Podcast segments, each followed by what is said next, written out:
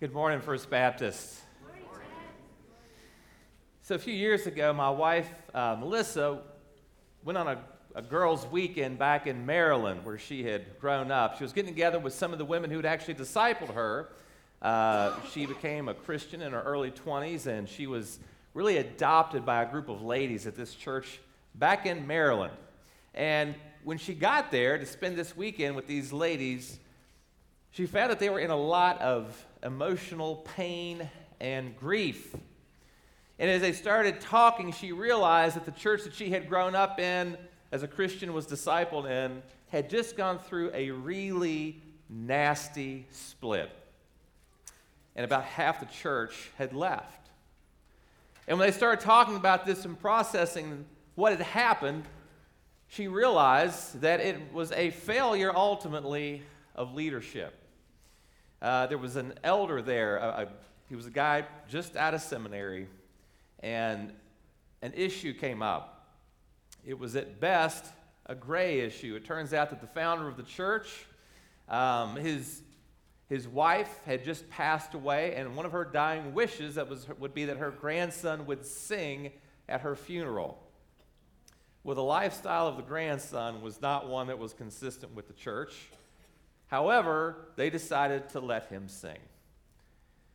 Well, this one, this one guy, when he found out about it, he decided to take it to task, and he he railed in front of the entire church against all of the leaders who at best let a, a very gray issue pass.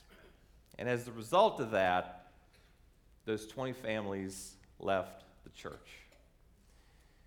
You see, all it takes sometimes is for one unqualified leader to get in there and completely undo a church.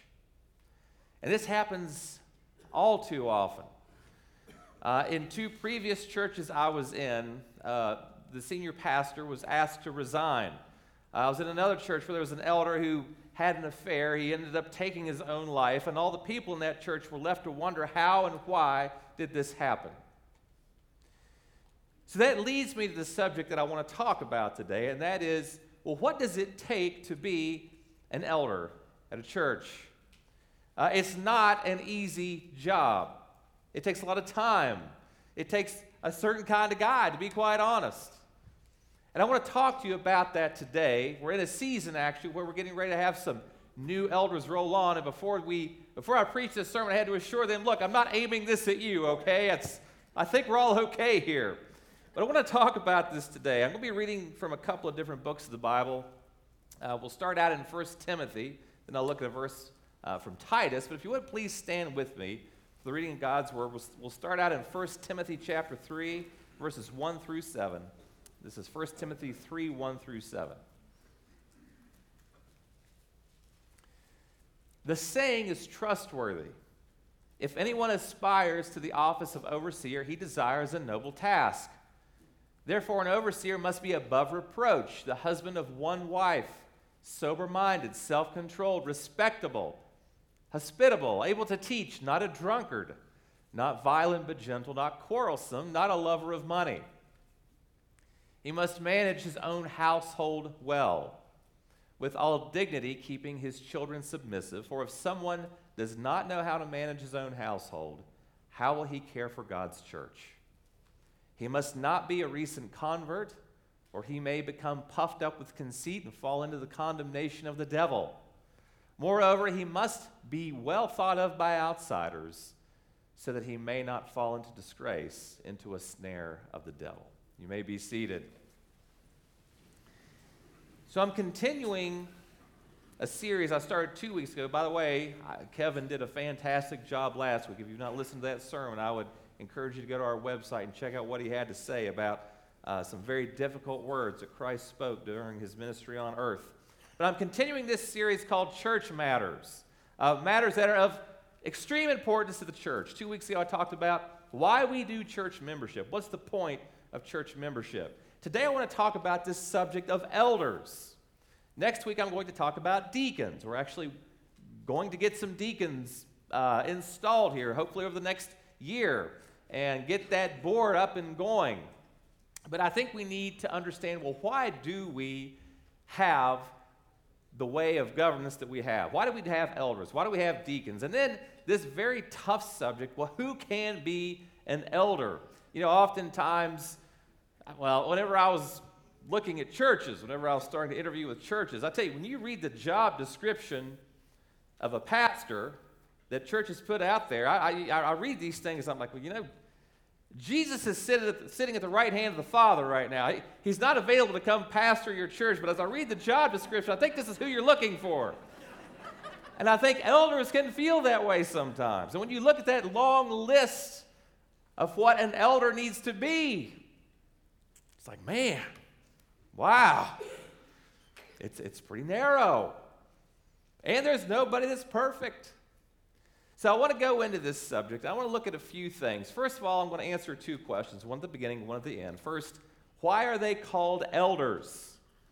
Then, secondly, three qualifications of an elder. I want to dig into three qualifications. Two, in the, uh, the passage that we just read, one will come from the book of Titus. And then finally, must an elder be a man? There's a lot of churches that are all over the place on this. I want to talk through what the scriptures are telling us. What does that mean? So let's jump into this. And first of all, well, why are they called elders? Does it mean you have to be old? As we look at these passages, uh, first of all, let's start out with this Greek word episkopos. It's where we get the word episcopal. It literally means an overseer. You could also call this person a bishop. And this is where we get the word episcopal. This was the word that's used in that that passage we just read. but this is just one of several words that the New Testament uses to describe leaders. The most common one is presbyteros, and that's where we get this word elder. That's where the word Presbyterian comes from. And I think when you first hear that word elder, you start thinking, well, this is referring to someone, they must be elderly in order to be on the elder board. They must be old. And the Bible does make a connection between age and wisdom. we see two of these in the book of Job. In Job 12 12, it says, Wisdom is with the aged, and the understanding in length of days. Again, in Job 32 7, I said, Let days speak, and many years teach wisdom. And in the passage we just read, it said, Don't let a recent convert be an elder. You know, they could become conceited, they could be uh, then be tempted to become prideful. You know, not unlike Satan's fall. He became prideful and he fell. So there are these connections between age and wisdom the Bible makes. And then the Old Testament, when you saw the, the great council of the Jews, the Sanhedrin, it says that they were chosen from the elderly, and they were referred to as elders. And throughout the Old Testament, you've got references made to elders, this group of leaders in the synagogues. In the New Testament, you see the same idea carrying over into the new churches being formed. In Acts 14, you see Paul and Barnabas traveling all around. It says they were appointing elders among the churches to lead there. And again, they weren't to be men new in the faith. It doesn't say exactly how long someone needs to have been a Christian to be chosen to be an elder. It doesn't say exactly how old they need to be. As a matter of fact, in pretty much all of the areas, there are some subjective judgments that have to be made when you're selecting elders. now, I also don't want to give you the idea or notion that just because one is old, that they are wise.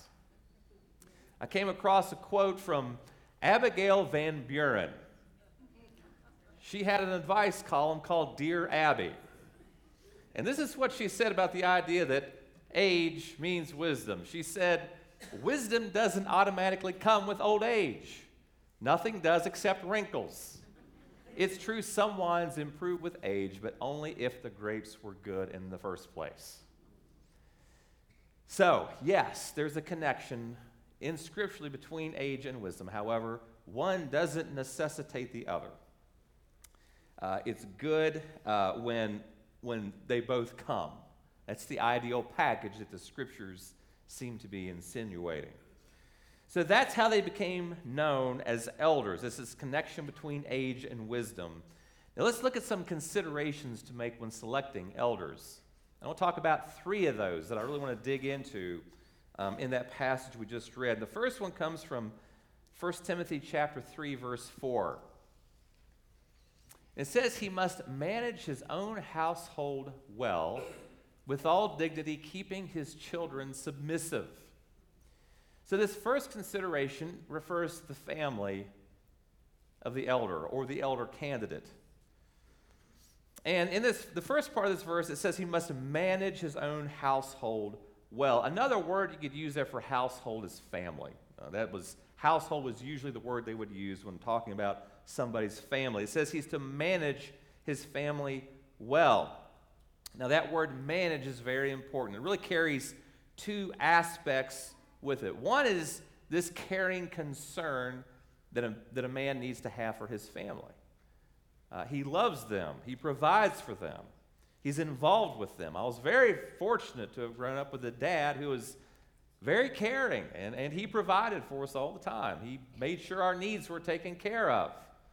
So that's this one idea of management.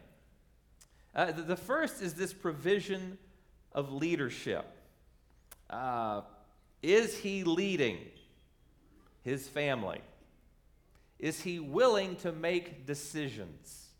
For his family. That doesn't mean he just does it autonomously. It doesn't mean he just acts on his own. It doesn't mean he doesn't seek wisdom from his wife.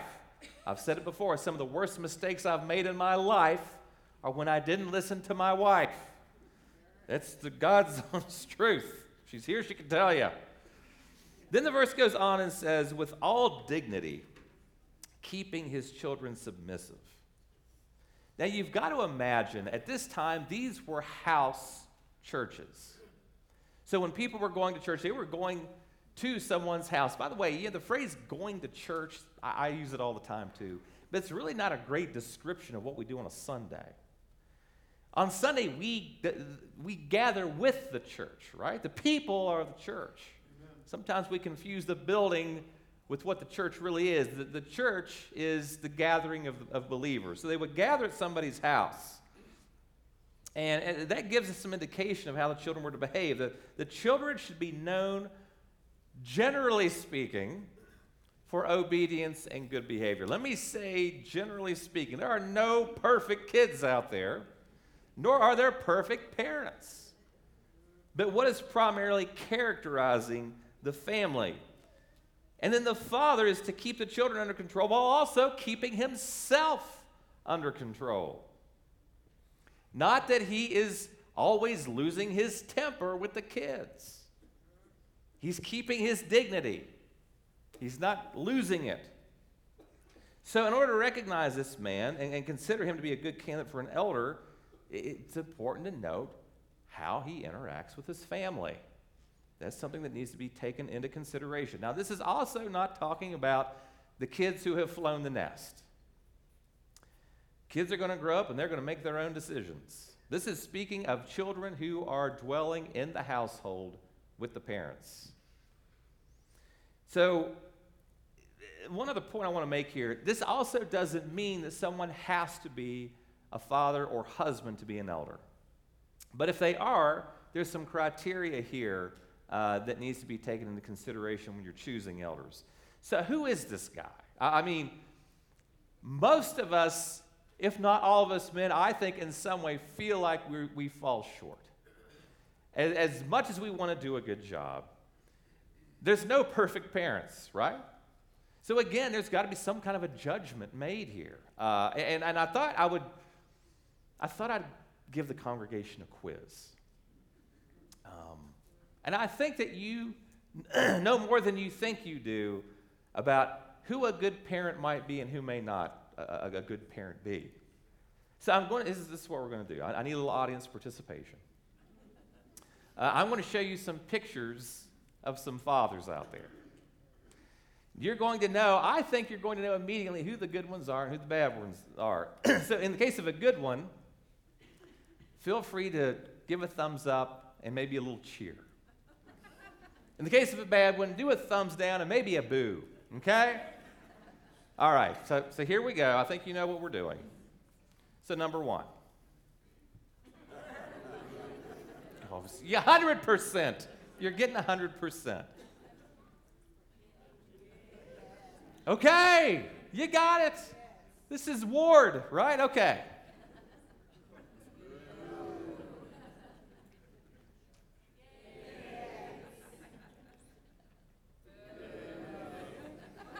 And then one more.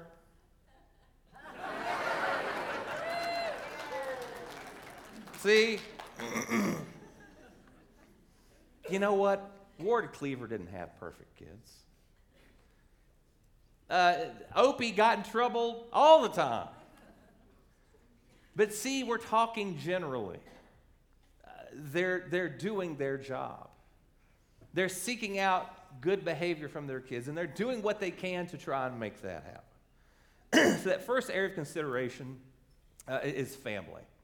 And then, secondly, I want to look at 1 Timothy 3 7, another area of consideration. He says, Moreover, he must be well thought of by outsiders, so that he may not fall into disgrace, into a snare of the devil. This next area of concern is his friends. His friends. And to be more specific, we're talking about unbelieving friends in this case. And this, this has to do with observable behavior uh, that's going to be a witness to those who are outside the church. You see, Paul is concerned about those who may be less sympathetic to a potential elder, uh, that are going to be judging harshly, and even with more knowledge, because these are men that are probably seeing this guy more than once a week. It could be a coworker, somebody they're, they're around quite a bit. And these are unbelievers that this man would also be a witness to. They would see him living out his faith. And the idea is here that they would think highly of this man. Uh, their verdict of him is important. I know whenever, whenever I went to seminary, one of the references that you had to have was from an unbeliever that knew you well. And I remember at the time I had my boss, I didn't tell him that that was the category he was going to be in. but my boss, when I was working for the Navy, was not a believer. He, he said he left Christianity because they wouldn't let him drink as much as he wanted to. I, okay. Well, he took off, and what he said about me was going to be very important because I knew he was a straight shooter. He was not going to hold anything back. And fortunately, I got in. So, this is the idea that someone who is not a believer, who doesn't hold your values, still would think highly of you. And the text goes on to say there's consequences to choosing a man who's not held in high regard by those outside the faith. And we see this in the second half of verse 7. It says, so that he may not fall into disgrace and into a snare of the devil. Now, what is it that, that this is talking about? Um, and I like what one, uh, one author said about this idea of falling into disgrace. He says, unsympathetic outsiders will put the most unfavorable interpretation on the man's slightest word or deed. Well, isn't that the truth? They're going to take an opportunity to twist something if they can. There's a high possibility that if this man is not thought well of by outsiders, that they're going to slander him. And in doing so, it says he could be trapped by the devil. Meaning that in that moment, when he's slandered by someone, he could be inclined to obey the evil one and disobey God. In other words, he might go nuts on this person and completely blow his testimony, not only to that person, but to anyone who could be around. Then they're going to be much less inclined to hear the gospel from him. Do you see that trap? So then, how do you go about finding out what his unbelieving friends think about, about him? Now, Sheridan's a small town, and I'm from a small town. You typically don't keep too many secrets in a small town. People usually know about you and your reputation what you're sort of known to be like. Uh, it kind of reminds me whenever I was working for the Navy, again, you had to get a security clearance from time to time. They would ask you all kinds of personal questions. Uh, and then whenever you're being interviewed about somebody else, they ask you all kinds of personal questions about them. And they would always end that interview with the same question Is there any reason you don't think this person should have a security clearance? I wonder sometime if that's a question we should be asking the friends of potential elders. Is there any reason you don't think they should be a church leader? Do you think they would make a good church leader? Why or why not? So, this second area of consideration is the, the friends. And more specifically, we're talking about outsiders. We're talking about unbelieving friends of elders. And I, and I have to believe that the individual I talked about at the very beginning of this sermon had someone taken the time to find out how he was behaving around unbelievers, that something would have come to the surface. I get the, the feeling that he was very good about beating people over the head with the Bible and very poor at loving people in the name of Christ. So consider the candidate's friends. And then I want to talk about a third area finally and it comes from the book of Titus, Titus chapter 2, I'm sorry, uh, Titus chapter 1, verse 9. It says, He must hold firmly to the faithful message as it has been taught, so that he will be able to give exhortation in such healthy teaching and correct those who speak against it. So finally, you consider his faith. You consider his faith. And uh, in the section of scripture right after verse 9, Paul begins teaching about the need to silence false teachers. Titus was actually in Crete, and there were a number of bad teachers on this island of Crete. And there were some scoundrels there. That's where we get the word Cretan from. Somebody that's acting poorly is called a Cretan. And there were these false teachers who were probably telling people that the only way you could be saved was to be circumcised. There were a number of people that would come in after Paul and start giving that message. That's probably what's going on here. But the elder needed to know the true gospel. So he could be a cheerleader to the people who were getting the gospel right. And also, he could condemn the people who were getting the gospel wrong, teaching the wrong thing, that they could spot counterfeit gospels and counterfeit teachings. Now, I can remember years ago hearing an illustration about bank tellers. And the way they train bank tellers to know whether or not something is a counterfeit is by only studying the real thing. However, that turns out to be not true. As a matter of fact, there's a guy by the name of Roger Olson. He wrote a book called The Story of Christian Theology. And he talks about that misconception that tellers are only taught to look at the real thing. And he says that he was, uh, he went and spoke with the, uh, the Treasury Department's Minneapolis Secret Service agent in charge of t- uh, training bank tellers to identify counterfeit money. And sure enough, that Secret Service member verified we absolutely teach bank tellers to look at the wrong thing because they need to know how bills are commonly counterfeited. And then he goes on to say this in that same book. He says, I believe it is important and valuable for Christians to know not only theological correctness, orthodoxy, the word orthodoxy just, it just means right teaching, but also the ideas of those judged as heretics within the church's story. One reason is that it is almost impossible to appreciate the meaning of orthodoxy without understanding the heresies that forced its development. Now, it's so true. When you go through history, when you look at why did these men decide to hold these big councils, it was always because some bad ideas had gotten into the mix. You go back to something called the Council of Nicaea that was formed because a guy named Arius had said that Jesus was not eternal. That there was a time when Jesus was not. That forced these men to get in a room together. They believed that when Holy Spirit filled men can gather together using the Word of God as the foundation, they can get to the right answer. And they did. They formulated the doctrine of Christ fully God, fully man, no beginning. The doctrine of the Trinity one God, three persons of the same essence. You see, it necessitated, there's plenty of bad teaching out there.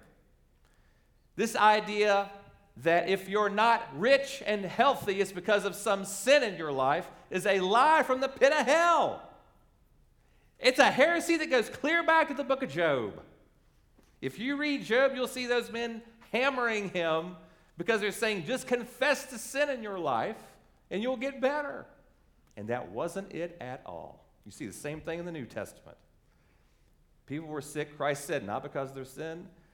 God presented this moment so I could demonstrate my power. Amen. It's an old and bad idea. There's that, there, there's, there's prosperity theology, there's just there's bad ideas out there. There's Jesus only Pentecostalism. An elder does not have to be a graduate from a seminary, but he's got to be able to spot the imposters. He's got to, he's got to know what he believes. So, these three I want to impress upon you family, faith, and friends. And then finally, I answer this question must an elder, must an elder be a man? Um, it's a big question, and there's a lot of opinions out there. Uh, I want to consider those verses just prior to what we, rather, the verses we started with today in, in Timothy 3 1 through 7. And I also want to go to Timothy 2, 1 Timothy 2 12 to 13. So this is 1 Timothy 2 12 to 13. It says, I do not permit a woman to teach or to exercise authority over a man. Rather, she is to remain quiet, for Adam was formed first, then Eve. And Adam was not deceived, but the woman was deceived and became a transgressor. Now, these are difficult verses. Difficult, and there's been a lot of different interpretations of these. So I'm looking at this passage and I'm asking the question Does it speak to the question as to whether or not women should be elders. And first, I want to look at verse 12. And then I want us to think about what we just read in regard to the job of an elder, because if I'm if an elder is anything, they're both authoritative and they're a teacher. They're apt to teach. And the elders are these authorities in the church. And then the verse uses that phrase, remain quiet. Well, now, what does that mean? I mean, it, at first glance, this sounds kind of misogynistic. I don't believe that's the case. Uh, the verse actually uses this Greek word, uh, it's husukia, hisukia rather, and it means settle down, undisturbed, not unruly. Now, there's a different word the scriptures use, sigao, that means to keep completely silent. So that's not the word that's being used here. Uh, and there's a theory out there that I think holds a lot of weight as to why Paul is addressing this and why it's even part of a longer section about the authority, the, uh, the conduct of women in a church. You have to imagine, first of all, the oppression that women were under at this time. As a group of prayers that most Jewish men would say in the morning, one of them was, Thank God I was not made a woman. It's actually a, a rabbinic prayer, comes from one of the, it's, it's a group of uh, texts called the Talmud that they would use. So, the message of Christianity then, when Paul came and started preaching, look, there is neither Jew nor Greek, male nor female, uh, that, that men are to love their wives like Christ loved the church, this would have been incredibly liberating for the women that were hearing it. So this theory is that women, oh, they started spreading their wings. It's like, well, you know what? Maybe I don't have to listen to this guy anymore. I'm frankly getting a little sick of this. Hallelujah, there's a new program in town. So the theory is, well, maybe they started sp- spreading their wings to the point where they were now unwilling to be led. So now the idea is, well, let's, we've got to rein this in a bit. So Paul says these things Women were to be treated with love like Christ, love like the church. That, I believe, is a good argument as to what prompted these verses. Why was it necessary to write these things out? Paul then proceeds to explain why. And he starts there uh, with verse 13.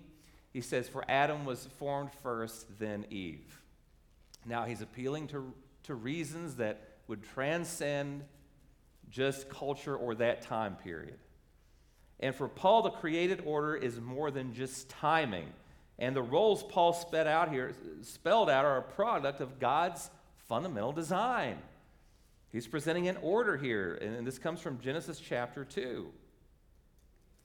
So, Paul saw the priority in time as indicative of the leadership given to the man, to which the woman was a suitable helper to him. And then we go to this next verse, verse 14. And Adam was not deceived, but the woman was deceived and became a transgressor. Now, now what's up with this? Because there's a sense in which Adam was also deceived. Adam also ate the fruit. Fa- uh, uh, Paul, the same, same one who wrote this in Romans 5, as a matter of fact, he lays the guilt entirely on Adam as the one through whom sin came, and he never mentions Eve as a guilty party there.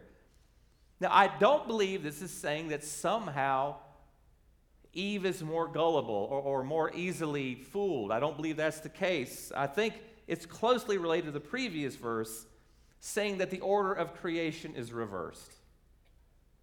In other words, it's like you've got the general and the colonel going to the enemy, and the enemy starts speaking directly to the colonel, Eve, and he completely ignores the general. I like the way John Piper states this actually. He says, When Paul says Adam was not deceived, but the woman was deceived, he's saying Satan undermined the order of creation and focused his deceptive words on Eve and made her the spokesman, not Adam. And she became the focus of the deception, not Adam. Adam failed in his leadership, and she was willing to take it up. And the result was the fall and all of its consequences. I do believe the job of elder is reserved for men. And for the reasons that transcend any kind of a limited cultural understanding of that passage. I want to be clear that that does not mean that women are less competent in any way. Uh, I seek out the wisdom of, of many women uh, here in our church uh, that are older and wiser. And in going through seminary, there were women that knew way more than I did. This is not a question of competency, rather, this is a question of God's order and design. He's the one that set this. So, to sum this all up, I want to close with these, these three. Consider his family, faith, and friends. Is, is his family generally well behaved? Can he recognize a false gospel? And what does the outsider think of him? I want to close uh, with this picture. This was taken uh, when I was installed here uh, this, as the senior pastor at First Baptist Church. Now, when I was interviewing here at First Baptist, uh, I was falling in love with the church. I, I love what they stood for, I love what they believed, I love the people I was meeting, and then I got more of the history about what's happened in the past few years here at First Baptist. If you've been around if you've been around here probably four years or more, you know that there was a time when two pastors submitted a resignation in the span of a week. Now, oftentimes that will crack a church in half. Perhaps most of the time that will just crack a church up. Now, what struck me is that not only was this church not broken up by that, this church actually thrived after that. It grew after that. And I can't help but think it has a lot to do with the men who are holding this church together. This church has a fantastic elder board. I'm very excited about the men that have been selected. As a matter of fact, I believe you can read the names of the incoming elders that will be voted on at our next business meeting. I'm excited about who we currently have, and I'm excited about who's to come. I believe that God has blessed this church immensely with the elders that He's placed here with whom I'm very thankful to serve. And join me right now as we just pray and thank God for the elders that we have. Please pray with me.